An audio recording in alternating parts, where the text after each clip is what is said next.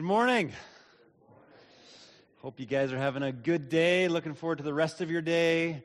Uh, I don't know if you were aware of, but are, they, they're on TV today is going to be an epic concert with Eminem, Snoop Dogg, Kendrick Lamar, and uh, I'm really excited about the concert that's happening. I've heard some people talk about like the pre-show. There's like a football game that's happening before it, but uh, the concert should be great. Anybody excited for the, the concert? A few, few people. Uh, anybody excited for the football game? Yeah. Yeah, not as many. That's what I, that's what I thought. Um, anyways, uh, good to be with you guys and continuing our Shalom with uh, Shalom with Self uh, part of our series. Uh, we've been doing the Shalom Project uh, and talking about the four relationships of Shalom uh, with God, with self, with others, and with the world. And all of our all of our messages are available online. And so if you feel like, hey, I've I've missed some of the stuff that's led up to this because they all kind of uh, start working off of one another. Uh, you can go back and, and watch uh, those pieces online. Uh, some people uh, care about uh, you know resources that are kind of behind some some of these ideas beyond Scripture. Often I'm referring to to books or authors, and so I'm just sometimes I'll highlight a few for you. And so I just wanted to throw a few up on the screen. If you want to dive in deeper to any of the stuff, John Mark Comer wrote a book, Live No Lies. It's a great book that uh, talks about some of the, the lies, concepts, uh, flesh concepts that we're getting into today, uh, as well as uh, Kyle Snodgrass, uh, Who God Says You Are, uh, a book about Christian identity and understanding who we are because of who God is. And I threw up a fiction book on there as well, John Steinbeck's East of Eden, which is a phenomenal book about the or the trajectory that humans uh, can take depending on the decisions that, that they make. Uh, and so it, it's kind of written as a, uh, as a fictional story uh, talking about human nature, uh, which we're going to talk about a little bit today. Uh, and I'll reference that book a little bit at the end. but our vision statement at SunWest is Shalom Breakers becoming Shalom Makers. And the Shalom Breaker concept uh, is a little bit difficult to get behind uh, for some people because there's a, an acknowledgement of, of mistake, of, of missing the mark.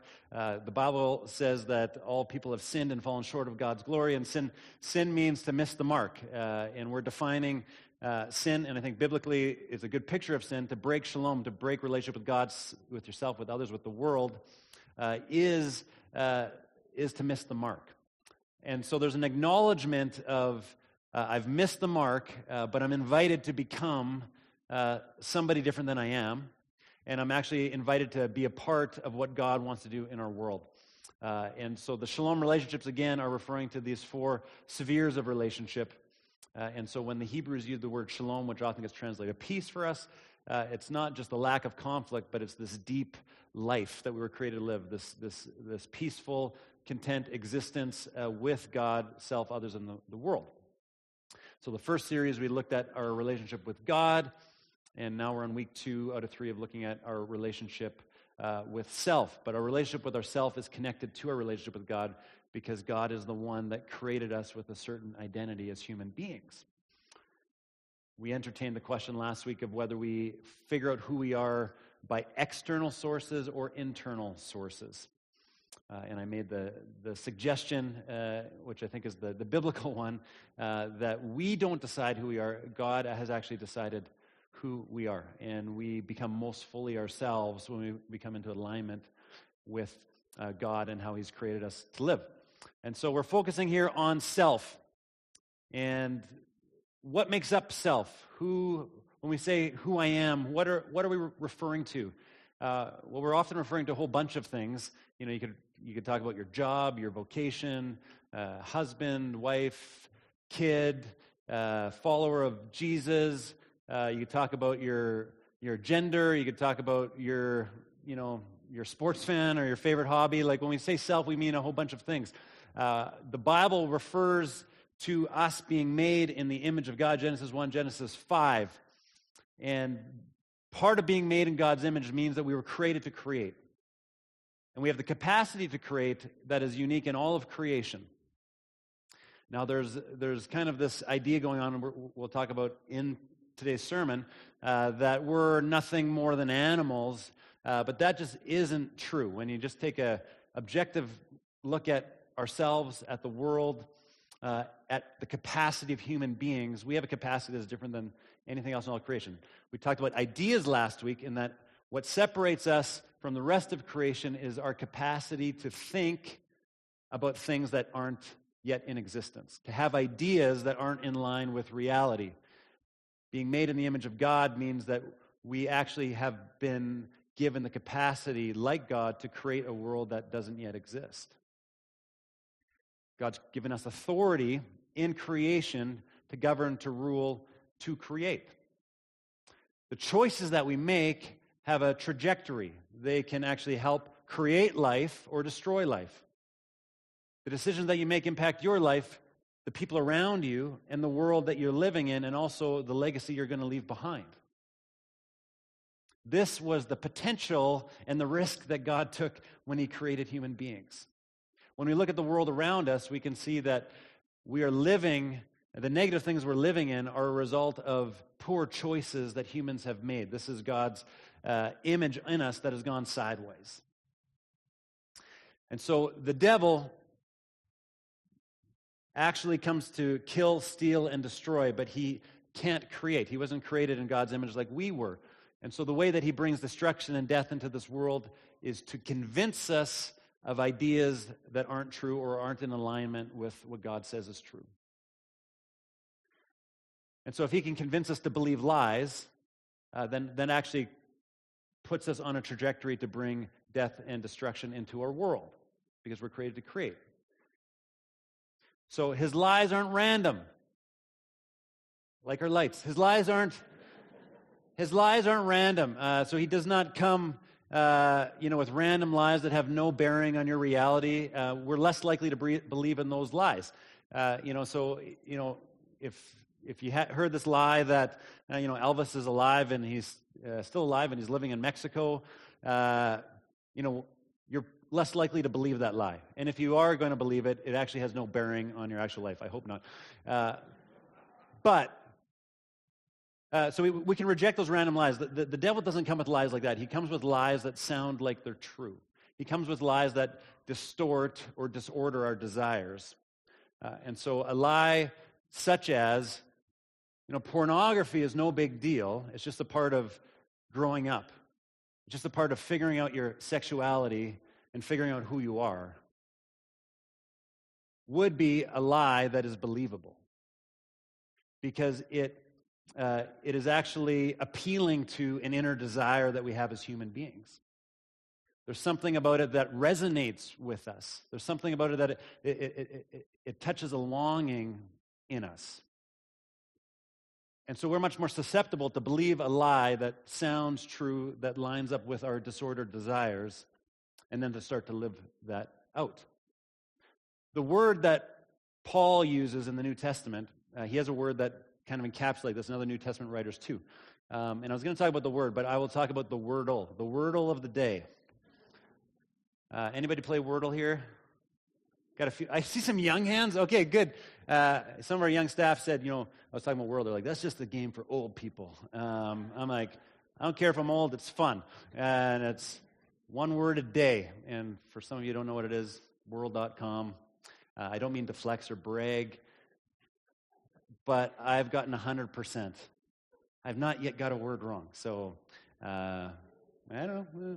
Me, my, my, my five letter, my five letter vocabulary is strong. Uh, so, the five letter wordle of the day is flesh.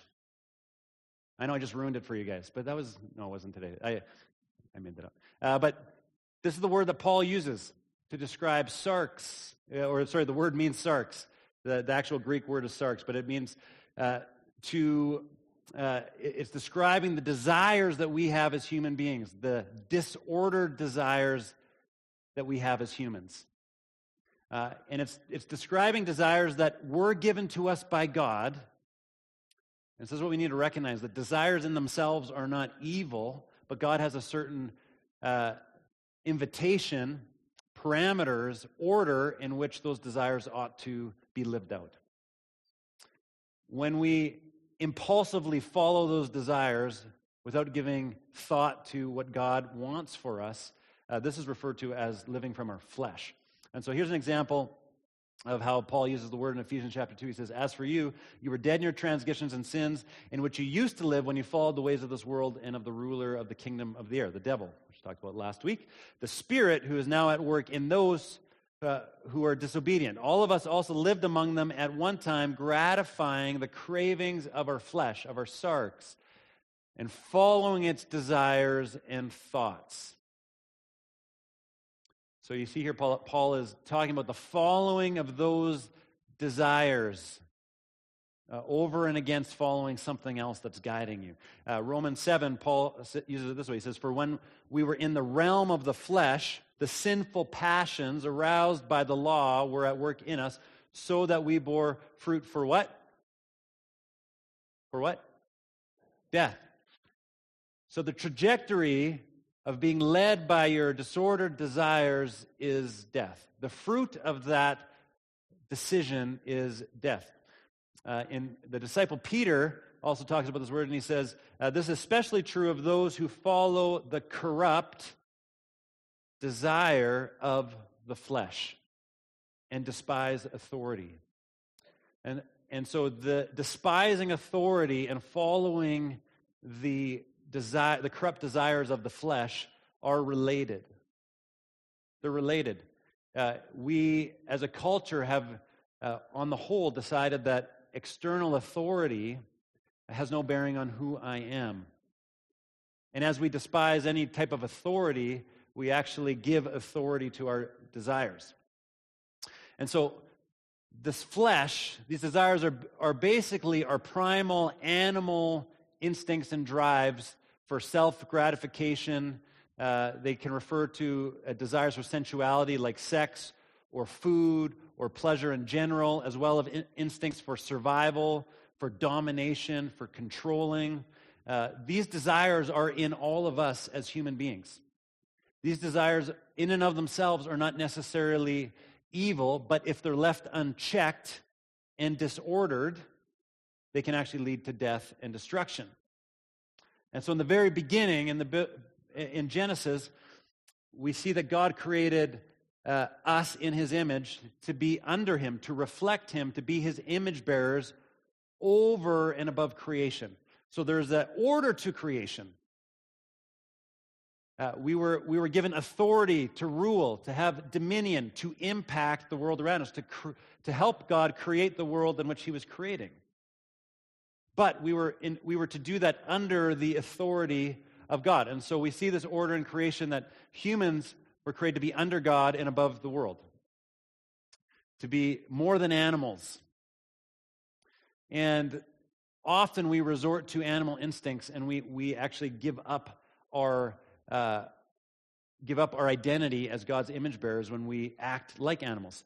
Uh, and so, thinking of animals, uh, you know, I'm not a huge animal fan, but I got animal lovers in my house. The problem is that we have many allergies in our house, so we can't have a lot of pets. Uh, so we've had like things like fish throughout the years. Um, you know, not pets that you can play with, um, but we would love to have dogs, or some people in our house would love to have dogs, but we just can't. We can't do it. Anyways, my wife is one of those people that are allergic to animals. And when we first got married, we had uh, we had a deck in our condo building. We were living up by Mount Royal, and uh, she wanted a pet, but we couldn't have them inside, and so we bought rabbits. And we put rabbits on our, te- on our deck at our condo building, uh, two female rabbits. And so uh, the, these rabbits, uh, they ate a lot. You know, they they took a lot of attention. I didn't care for them. Lisa cared for them. Uh, but they fought a lot. I don't know. They were fighting. Uh, I don't know if that was an animal instinct or what, but there were lots of noise, lots of fighting. Uh, and we would often go out in the, during the day, and there would be like a mess of, we didn't know what, all over the deck. We're scratching our heads. What's all this ugh, everywhere? Um, and then we woke up one morning, and there was babies in the cage. And we realized these aren't two female rabbits. There's a male and a female rat. We put them in a cage together. And they've been living in that same cage for days and weeks. And they're not wrestling, uh, they're making babies. Uh, And so this is what happens. You put two animals in a cage together, and they just do what they do. It just happens. It's animalistic desire. Uh, and and that's, that's just true of the animal world, that animals just do what they do. They do what they do. They have very simplistic drives, very simplistic desires, and they just follow those desires without thought of how it's impacting them, if it's ethically right or wrong. You know, rabbits aren't sitting around thinking, you know, did we did we solidify this relationship? You know, is this are we committed? Are we, you know, they're not conversation. So this idea of animal desire that needs to be in check or needs to be trained or we need to be aware of is not a new idea, and it's actually not even a Christian uh, idea alone. Throughout history, people have talked about this. Uh, Buddha talked about this. He spoke of one's desire as a metaphor of riding an elephant and learning how to tame an elephant. Uh, Plato uh, referred to two horses fighting, uh, representing the good and the evil desires within us. Two horses fighting against each other for domination in our being. Uh, there was a Jewish rabbi who referred to the battle in ourselves as humans as the battle between the animal soul and the divine soul.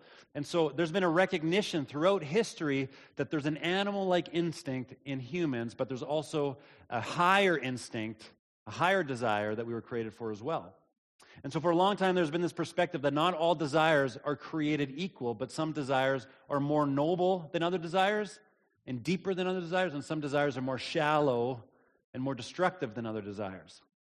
Counselors, spiritual directors, philosophers, ethicists have recognized for a long, long time that happiness is the result of disciplined desire.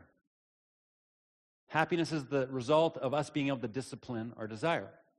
Philosopher Charles Taylor wrote about how the West changed from a culture of authority over time to authenticity, meaning we used to live by these external structures external direction, external authority, uh, whether it was God, the Bible, tradition, religion, uh, people on the whole embraced external structures or ideas that oriented them in how they were going to live and the choices they were going to make. We've moved from an authoritative uh, culture to one that is uses the word self-proclaimed as authentic culture where we rely on an internal authority what we decide is right and wrong, and we live from that place. And that's a shift that has happened in the West over time, but it hasn't always been that way. Uh, 70 years ago, uh, the philosopher Allan Bloom wrote a book, The Closing of the American Mind. And he uh, talks about in that book the trajectory that he saw was happening in the Western world, similar to Charles Taylor, saying that there seems to be a rejection of any external source of authority in the decisions that we make or how we understand who we are. So in the 1950s, he already predicted that if we continue down this road of denying external structures, external narratives, we talked about meta narratives, uh, you know, or grand stories, uh, or mental maps last week, same idea. If, if we get rid of that external piece that is influencing who we understand ourselves to be and the decisions that we're making, he said the result of this trajectory will be a culture of anarchy, of anxiety, of depression. We'll have a pandemic of people that have a lack of purpose and a sense of who they are. He wrote that 70 years ago. Now, if you go back even further than that, Augustine uh, talks about uh, the basic problem of the human condition is disordered desires. In his view, human beings were created in love and for love, and we weren't primarily uh, rational beings as much as we were beings that had desires. And in his view, the problem with the human condition isn't that we isn't that we don't love, but it's that we love the wrong things or we love the right things in the right order or in the wrong order. So again, his idea was not that we don't love, but that we love either the wrong things or the right things in the wrong order. Um, and so, as an example, it's not bad to love your job. I hope that you love your job. I hope that you love what you do for your job. But if you love your job more than you love your spouse, there's a certain result of that disordered desire. Do you see what I'm saying? It's not bad to love your kids. I hope you love your kids. You know, if you don't love your kids, we have prayer ministry at the end of the service. Uh, I hope you love your kids. But if you love your kids more than you love God, it actually creates a certain trajectory. You put a weight now on your kids that they can't bear at all. It's going to actually bring destruction to that relationship. But if you love God first, it actually reorders your life.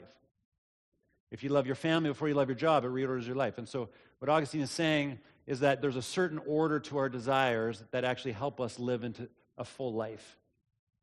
And if we love the wrong things or the right things in the wrong order, it's going to create death and destruction in our lives. And so, this has been uh, the mindset of theologians, philosophers, you know, ethicists, uh, you know, people that have given thought to this uh, for most of history. Uh, then something switched. Uh, Sigmund Freud uh, flipped this. You know, so Freud started talking that, and, and Freud is still taught in, in sociology classes to this day, uh, and this has changed the entire trajectory of the Western world. That Freud taught that pleasure is the ultimate. What you most desire is what is most important. If you could actually experience what everything you desire, you would be happiest. And so, with that thought process, uh, anything external that is telling you how to live is now considered oppression. You see that? Anything that is external that is telling you how to live is now considered ex- uh, oppression. Anything that is internal, you know, thoughts that you have that is telling you uh, not to live out those desires, is seen now as repression. It's repressive. And so everything is either oppressive or repressive, everything that isn't what you want. And so we have all these types of Freudian phrases that we use all the time. We don't even think about where they came from or if they're actually true. We talked about one last week. You do you. And I just referred to that. That's how the animal kingdom works. Do you. You know, whatever you want, whatever you feel. Follow your heart.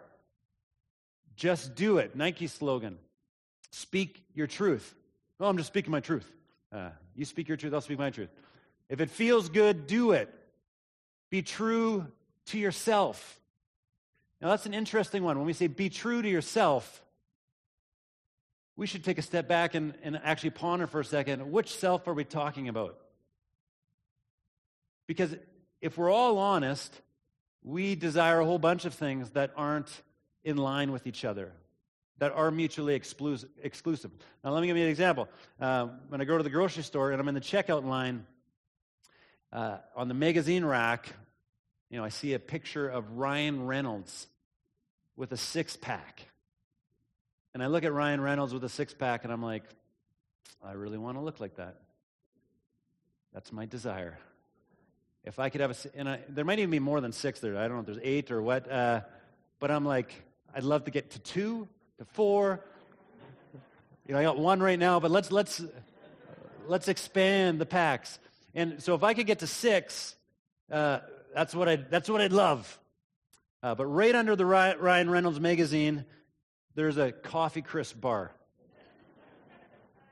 And so in that moment, I have two desires. Yes, I want to look like Ryan Reynolds, but I also want to eat the coffee crisp. And I choose the coffee crisp. And you know that if I have that choice and I over time I continue to choose the coffee crisp, I will never, ever look like Ryan Reynolds. We have desires all the time that are compete, competing. Two days ago, um, you know, Lisa was baking cookies for our boys, and they smelt delicious. Uh, and you know, I've been trying to, you know, in the new year, I've been trying to change some of my eating habits. And and she says, uh, she said, "Would you like a cookie?" And I said, Yes, I want a cookie, but no, I won't eat a cookie because you're appealing to my sarx. I was like, I have a deeper desire. I mean, that is a very strong desire, but I have a deeper desire that's beyond my sarx to be a different type of person. And she's like, look at me. She's like, I just asked you if you wanted a cookie. Uh, that's what happens when you're married to a pastor and he's, he's fleshing out uh, these sermon ideas. Uh, and she's like, What are you talking about? And then as we got closer to Sunday, she's like, Oh, okay, I see what, what was happening. Uh, but we have desires all the time that are mutually exclusive. Uh, I want to be a good father. I want my kids to think well of me, but more than that, I want my kids to grow up uh, reflecting what God is like in the world. That takes time. That takes love. That takes energy. I also really sometimes just want to binge Netflix. Just to be honest. To check out from the world, to de stress. But we all know that parents that spend more time binging Netflix than they spend parenting their own kids are bad parents. Sorry, I'm not, I'm not trying to out any of you guys. Uh, but there's a deeper desire. I, I hope you can see that. There's a deeper desire and there's a strong desire, and they're not always the same thing. I want to get up each morning and spend time with God and to start my life from that place. But I also want to stay up and finish the new Ted Lasso season competing desires. Nothing wrong with Ted Lasso, or maybe there is, sorry. Uh, I'm neither recommending or, uh, I'll stop talking. Uh, the, but we have competing desires. And we could talk about thousands of examples of this. And so we talk about be your true self. Well, which self are we talking about? Which desires are we talking about you living into? Uh, and the modern view, what they fail to recognize, this Western view, is that our strongest desires are not the same as our deepest desires. Our strongest desires are not our deepest desires. And my guess is if you actually spend enough time to reflect, to go deep enough, to explore the actual deep desires of your heart, you will find that they are not in alignment with what are often your strongest desires in the moment. Our desire for God Himself, our desire to love Him well, to love others well, to be a certain type of person, to be a certain type of person at your job, as a spouse, as a son, as a daughter, or whatever it is. To live with a deep sense of gratitude and peace and joy and contentment Every single, single one of us, I believe, if we spend enough time reflecting on our deepest desires, we would start to articulate very similar things because we were created in God's image with these deep desires. Now, think about a funeral for a second. As a pastor, I, I get to uh, go to or experience or be a part of funerals somewhat regularly. Uh, and at a funeral, we try and honor people for the lives that they lived. And there's nothing that actually gives me a better perspective, perspective of how to live my life than actually attending a funeral. I mean, when you go to a funeral and people start to share in the tributes or in the obituary about the person that we're gathering around to celebrate, I have not yet heard somebody say, Oh man, it was so awesome. That guy, he had thousands of Instagram followers. I haven't heard it yet. Or, you know, that guy, you know, his Tinder account was real active. It was, it was fantastic. He had a strong sneaker game. Have you seen his closet? He had so many sneakers, so white. That person, they really knew how to party, have a good time. You know, I haven't been to a funeral where people have said any of those things. What, what you hear is the best part of that person's life which involved how they lived life, how they did relationships, um, it, the parts of love, of sacrifice, of loyalty to friends, of how they lived with compassion, how they lived with humility, how they put other people and other things first before themselves. Everything that we use as a tribute at the end of our life to honor somebody are things which require denial of fleshly desires without exception. We honor those things in one another, but yet we live our lives in the moment as if we're ignorant to that, those deeper desires. And sometimes an exercise worth doing is what do I want to be known for at the end of my life? Actually gives you a, a very sobering anchor in how to live and make choices in the present. Our deeper desire to become a certain type of person is often sabotaged by our surface level desires, or urgent desires. And this is compounded because we live in a culture that actually promotes those strong desires as the way of living, as the way of finding true happiness. But if we follow those desires, it doesn't lead to where we want. And we know that intuitively, uh, but yet we deny it because we choose to believe lies instead of believing truth. Now, the question that God asks me, and He asks you, and He asks every one of us, and He asks throughout Scripture, is what do you want? And we think the answer is so obvious. But if it was so obvious, God wouldn't ask us that question. When God asks us that question, He honors the image of God that He made in us, the image of God to choose, to create, the capacity to love. He created us with the capacity to create and to love, and that's what it means to actually be made in His image. Uh, I, I read a book this past week that reference, and I don't even remember where I was reading it, so I can't even quote it and I can't even tell you if it's ultimately true, but it feels kind of true. Uh, the, the author said that in one way or another, this is the question that Jesus asked more than any other question giving people permission to choose. In Mark chapter 10, there's a blind guy named Bartimaeus, and he, he's blind, and he's been blind for a long time, and he's been a beggar. Uh, and he's heard rumors about this Jesus that's gone around healing people, and even specifically healing people of blindness. He, hear, he hears that this Jesus of Nazareth is coming by. Can't see him, but he knows because other people have told him, and by what he's hearing, that Jesus is close by. And so he wants to have an encounter with Jesus. And so he finds his way to Jesus, and Jesus asks him this exact question. He says, What do you want?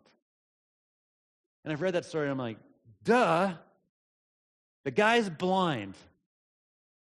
Isn't it obvious that he's coming to you because he wants to be healed and he wants to see? And by the way, you're God and you know exactly what he wants. So why are you asking the question that you already know the answer for? Well, this is Jesus actually giving dignity to Bartimaeus. This is Jesus actually honoring the image of God in Bartimaeus. This is Jesus giving the choice to that which he created to choose the future that he's going to live into. And so God asks us all that question, and the answer is not as obvious as we think it ought to be. Many of us are confused on what we actually want. Now, Galatians uh, is a book where Paul really starts to break down and develop this idea of, uh, of living by the flesh, living by the spirit, of freedom, of slavery. Uh, we're going to look at these concepts uh, the rest of this morning and then into next, uh, into next Sunday. Uh, but in Gal- Galatians 5, Paul says, It is for freedom that Christ has set us free. Stand firm then and do not let yourselves be burdened again by a yoke of slavery. I mean, we read this and we think in our Western minds, yes, it's for freedom that God set us free. Don't let anything enslave you, which means do whatever you want. The modern definition of freedom is the ability to do whatever you want. You do you. That is freedom definition today. And we can actually impose this on the text, but that's not what Paul is saying at all. Uh, a few verses later, Paul goes on to say this Rather, instead of you do you, rather this serve one another humbly in love, for the entire law is fulfilled in keeping this one commandment love your neighbor as yourself. The opposite of living by this flesh is actually living in love. And this word is very specifically, in the original language, a love that describes self sacrifice for the other. Self sacrifice, self denial. The biblical definition, and for the most of history, the definition of freedom has been not doing what you want, but having the will and having the power to choose to do what is good, what is true, what is beautiful. It's not doing what you want, it's actually having the willpower to choose what is right, what is good. Now, next week, we're going to do a deep dive into the, uh, this concept of freedom and slavery, but that's enough to set the stage for the rest of what Paul's going to say uh, at this point. So Paul goes on, he says, So I say, walk by the Spirit, and you will not gratify the desires of the flesh, the sarx. For these disordered desires, these flesh desires, what is contrary to the Spirit, and the Spirit what is contrary to the flesh. They are in conflict with each other so that you are not to do whatever you want. And so you see this picture starting to form as we pay attention to the, the writers in the New Testament, to Jesus, to Paul, to Peter, that we have two things at war within us. There's an animal instinct, there's a flesh, these strong desires, but they're not the same as our deep desires. Uh, it's not the same to walk by the flesh as to walk by the spirit. It's not the same to live out that animal instinct versus to live out what it means to be made in the image of God. On one line, you have the image of God, the other line, you have being like an animal. They're not the same. On one hand, you have the animal kingdom. The other side, you have the kingdom of God. The flesh on one side, the spirit on the other side. Strong, urgent desires in the moment versus these long term, deep desires that we have as humans. These are at war with each other. And humans are the only part of creation that have self determining freedom. Unlike animals, we don't just run around and live off our primary evolutionary drives. I was referring to this earlier. Um, you know, we don't have animals in our house, uh, but we got animals that run around chaparral. And we got a couple of annoying rabbits that come and make their home in my backyard every winter. And I wonder if they kind of have this thought process of, you know, this isn't my home. I'm trespassing. Uh, maybe this isn't the best place for me to take a dump for six months. Maybe it's, maybe it's offensive to the people that are actually living on this property that have to clean it up in spring. You know, I'm, I'm joking, obviously. The rabbit does not think that way. Or now all the bobcats that are coming in to eat these rabbits. You know, I, I don't think they're having this existential crisis of thinking, you know, is this okay that I am making my living off of devouring other animals? And I'm, I'm saying, yes, please, come to my backyard, kill this rabbit. Um, you know, bobcats aren't having this ethical crisis about whether they should or shouldn't be killing rabbits, whether maybe a vegan diet is a better way to go than a, than a meat based diet. You know, they're, they're not thinking that way. They have an animal drive. This is what they do. They don't think ethically, morally. They don't have an outside narrative or calling or longing that is beyond their drive as animals. And so you have your animal instincts at battle with being human of what it means to be created in the image of God. They were at battle with one another, and there can only be one winner. They're, they're mutually exclusive. A picture of my kids a few years ago. They, they are, kidding, they're mutually exclusive. Now, again, the desires aren't bad, but your disordered desires pursuing the wrong things in the wrong order, or pursuing a shortcut to a God given desire is destructive and contrary to the way of the Spirit.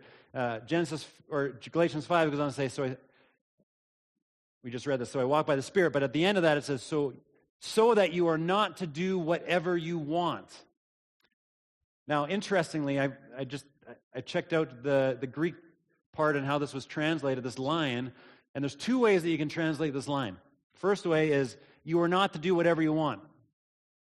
So uh, this is what your flesh wants to do, but if you walk by the Spirit, you aren't to do what you want. Right? The second way that is equally, you could equally translate it is that um, they're in conflict with each other so that you do not do what you want. They're actually saying the same thing, but from two different perspectives. You know, one translation is trying to pick out the idea that this is what your flesh wants, and so you choose not to do what your flesh wants. The other translation is saying, uh, so that you don't do what you want, that this is your deepest desire. This is the longings of the spirit within you, and your flesh is working so you don't get what you want. So even the biblical text is there's like this nuanced part of that there's two things that we want. There's two desires that we have. There's two longings that we have. Which one do you want? Your decision to follow the desire of the flesh versus the desire of the spirit will lead in two totally different destinations with two totally different realities. Now, Paul goes to, on to literally flesh these out. He says, The acts of the flesh are obvious sexual immorality, impurity, debauchery, idolatry, witchcraft, hatred, discord, jealousy, fits of rage, selfish, selfish ambition, dissensions, factions and envy, drunkenness, orgies, and the like. If you follow the desires of your flesh, these disordered desires that are strong desires, if you start walking in step with those, they are going to result in this reality. Do these sound familiar?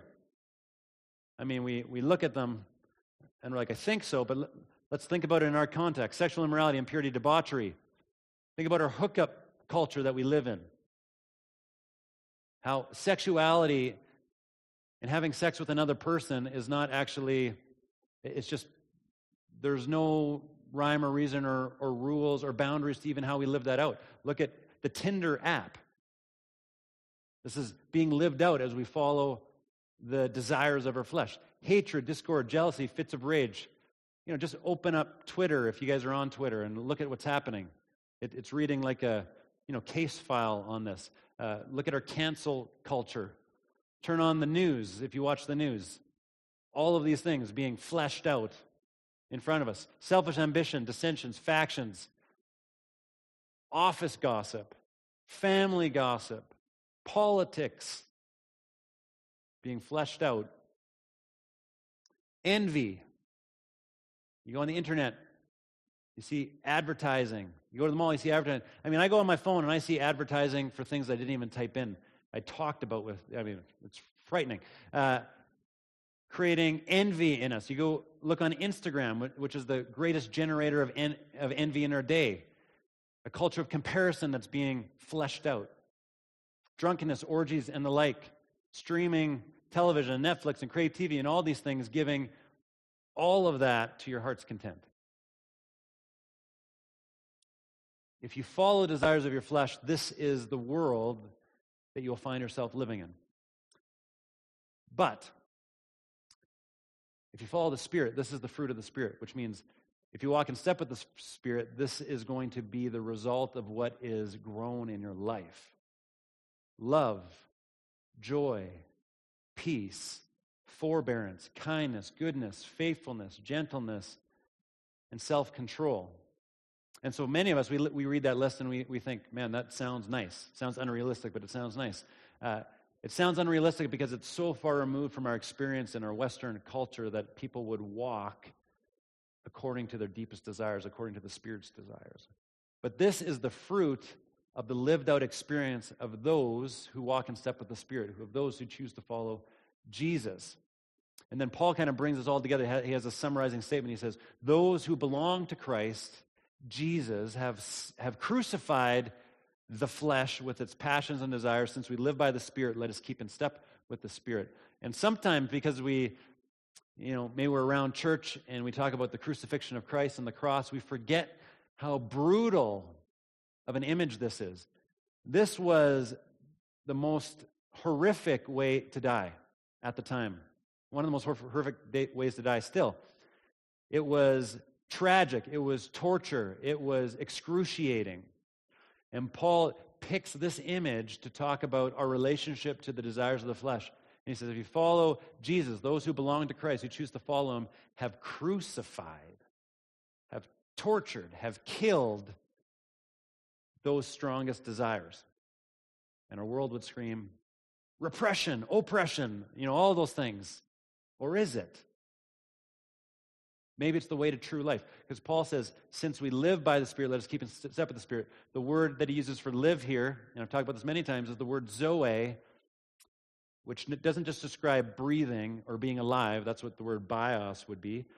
He doesn't say we're just living because of the Spirit. He's saying we're truly alive. Zoe means a full, satisfying, rich life, the life we were created to live, the life that we actually long to live. And so when we walk by the Spirit, the deepest longings of your heart are met in keeping step with the Spirit. The fruits of the Spirit are a result of the life you live by walking in the Spirit. Now, James uh, talks about it this way. And he says, When tempted, no one should say, God has tempted me, for God cannot be tempted by evil, nor does he tempt anyone, but each person is tempted when they are dragged away by their own evil desires and enticed. Then, after desire is conceived, it gives birth to sin, and sin, when it is full grown, gives birth to death. And I've always been captured by this image that James used of being dragged away. Being dragged away. It's this image of actually not having a choice anymore. And we're going to unpack it more next week in our final Sunday in the series. But what James is, is getting at, and what Paul's getting, what, what Peter's getting at, is we all have a choice because we're image bearers of God. But there's a point where the choices we make begin to make you. The choices you make begin to make you.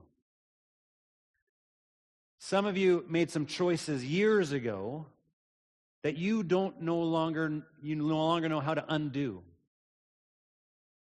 You felt like you were in a fight before, but now it's no longer a fight. You're being full out dragged.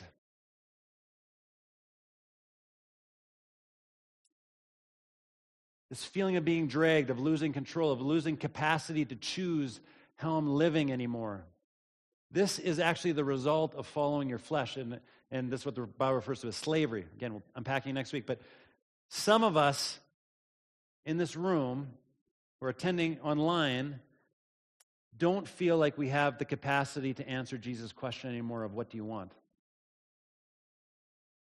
Because we've consistently chosen the shallow, strong desires of the flesh over and against the desires and the deep desires of our heart and the spirit.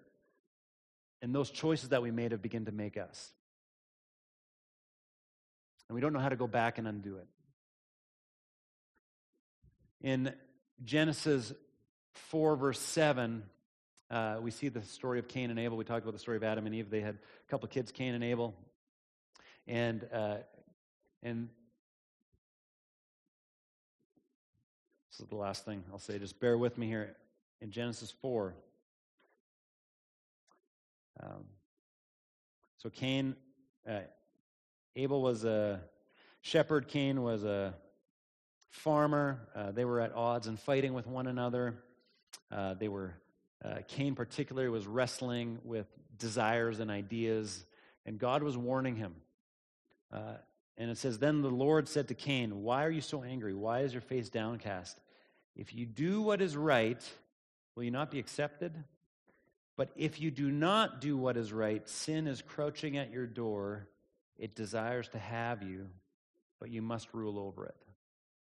I referred to the book East of Eden earlier uh, that John Steinbeck wrote, and it's basically this, this case study of people that choose their flesh desires and the trajectory of that, and those people that choose to rule over it.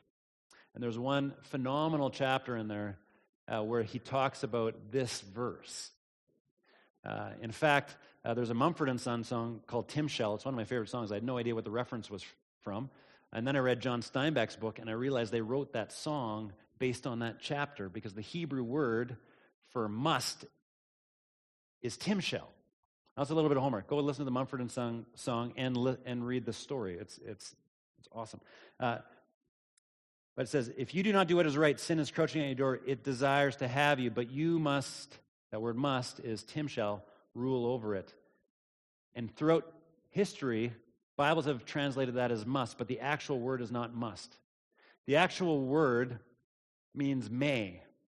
And the difference between must and may is significant because the one is like this forced external thing of, you have to do this.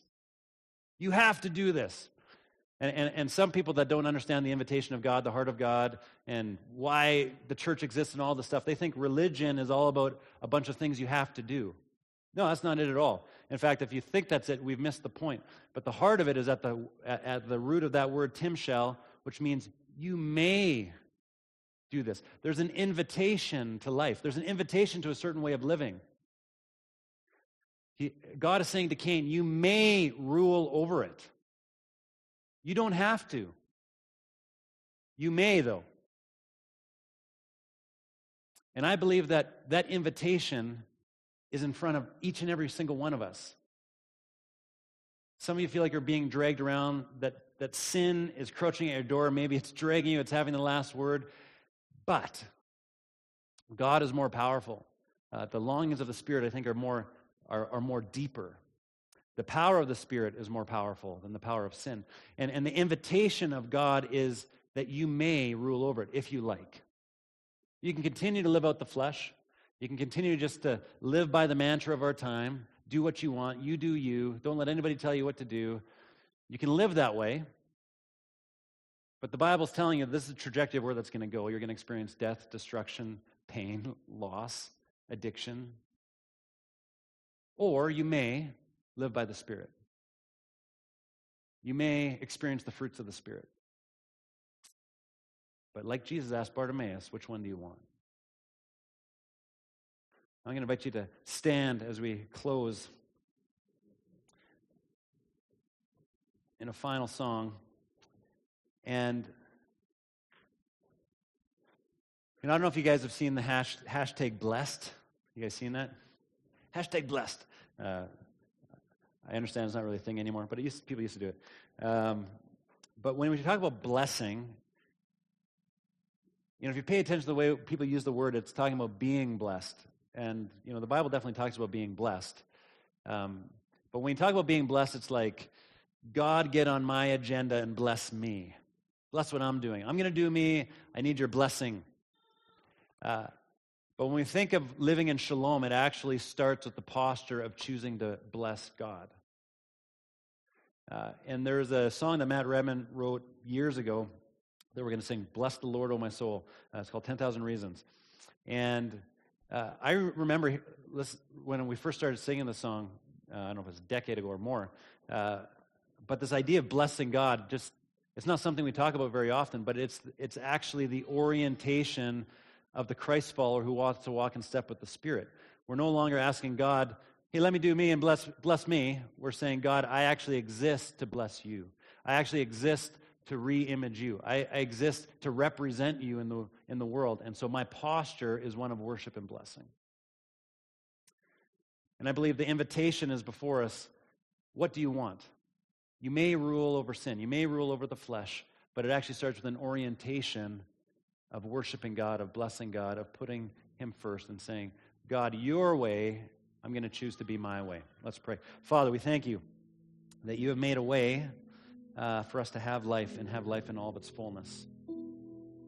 You've made a way for us not just to survive, but to thrive. Uh, Lord, you've made a way for us uh, not to just be dragged away by our disordered desires, but actually live life in line with our deepest desires. I pray that we would live in the present with an eternal perspective. Lord, that we think about the type of people we want to be at the end of our lives, that we would live in that reality today, each day, each moment, each decision. That we would choose to discipline ourselves so that we can experience the life you have for us in its fullness. And so, again, in this moment, we choose to worship you, we choose to bless you, we choose to orient our lives around who you are, and because of that, we get to live out who we are. Jesus. Amen. I'm going to invite you just to take a seat for a quick, quick second. I won't keep you long. Um, but I, I know as we start to unpack these things uh, this week and next week, it, uh, these ideas start to rub against real life. Uh, I know that it starts to touch on some uncomfortable places. And when I talk about being dragged, uh, losing the capacity to choose, the choices that we make begin to make us, uh, I know that's the story that many of us find ourselves living in. Uh, and I don't pretend to think that the way out of that story is a quick and easy one. I don't pretend to think that the way out of that story is to come into a church service to hear an idea. Now, all of a sudden, you start to live in a completely new way. Uh, and I invite you to stick with us because uh, next week we're going to unpack uh, those ideas a little bit further why we experience slavery and freedom and, and, practical ways to move out of it. Um, but just to give you some tools as we walk through these next couple weeks and to explain a couple things is uh, many of the things that we get caught in because of the choices that we've made or other people that have made to impact us uh, we can't get out of those places alone. We can't. Um, and uh, at SunWest, we don't, uh, like I said, we're not ignorant enough to think that just showing up at a worship service just changes that stuff. But as a community, we want to be committed to walking with one another to find more freedom, to walk in step with the Spirit. Uh, and we have a number of resources at SunWest in our community, in our area, with counselors and therapists and people that are actually trained in helping you rethink and be transformed by the renewing of your mind so that you can be, begin to live in that identity as a son and a daughter of God. Uh, we have, um, we, t- we often talk about healing ministries in terms of physical healings that we need physical healings for. And, and God uh, answers uh, those prayers uh, as well, but what we don't often realize is that there's inner healing that all of us in some degree have to go through things that our parents decided or uh, experience that we had in school or in church or choices that we made years and years ago uh, that are impacting our ability to live fully now. Uh, we have an inner healing ministry that runs on Monday nights, uh, and it's by appointment only. Uh, and it's it's uh, there's two people that that pray for individuals when they want prayer, and it's a non-threatening, confidential environment uh, that exists to actually invite Jesus and his spirit to begin to walk with you and to move you into greater degrees of freedom. Uh, if you are interested in participating in that, you can just email prayer at sunwestchurch.com. That goes to our prayer leader. It goes to one email address, and they will uh, respond and help you set up that, that appointment if that's interesting. We also have a group uh, that runs uh, each semester called Changes That Heal. That group was designed to help people find greater degrees of freedom and walking in the Spirit, and step with the Spirit, uh, in the context of community.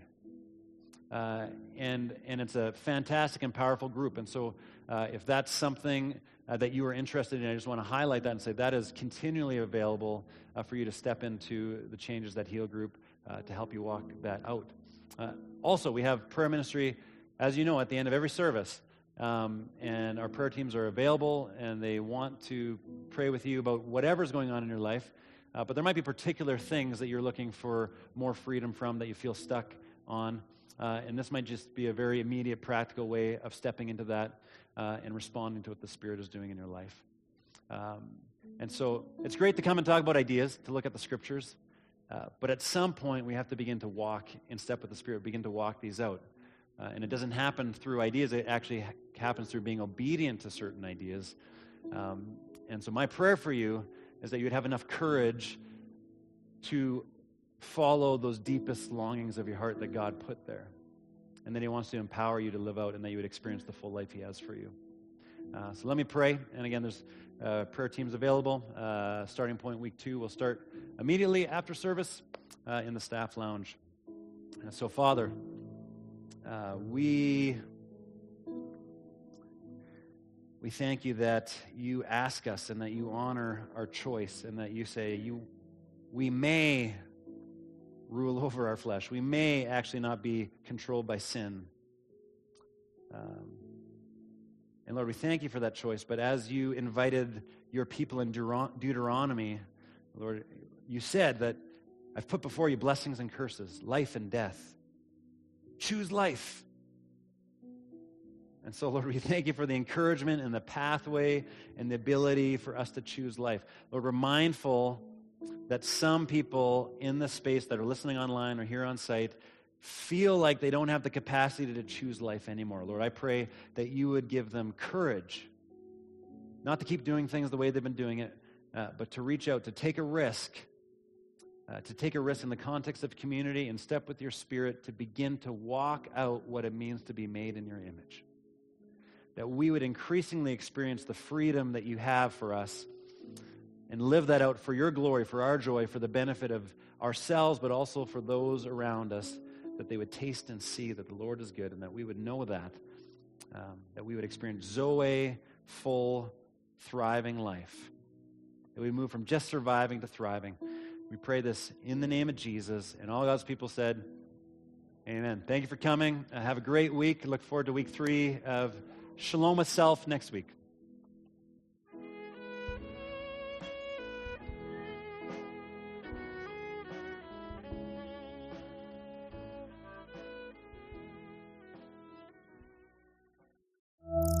You.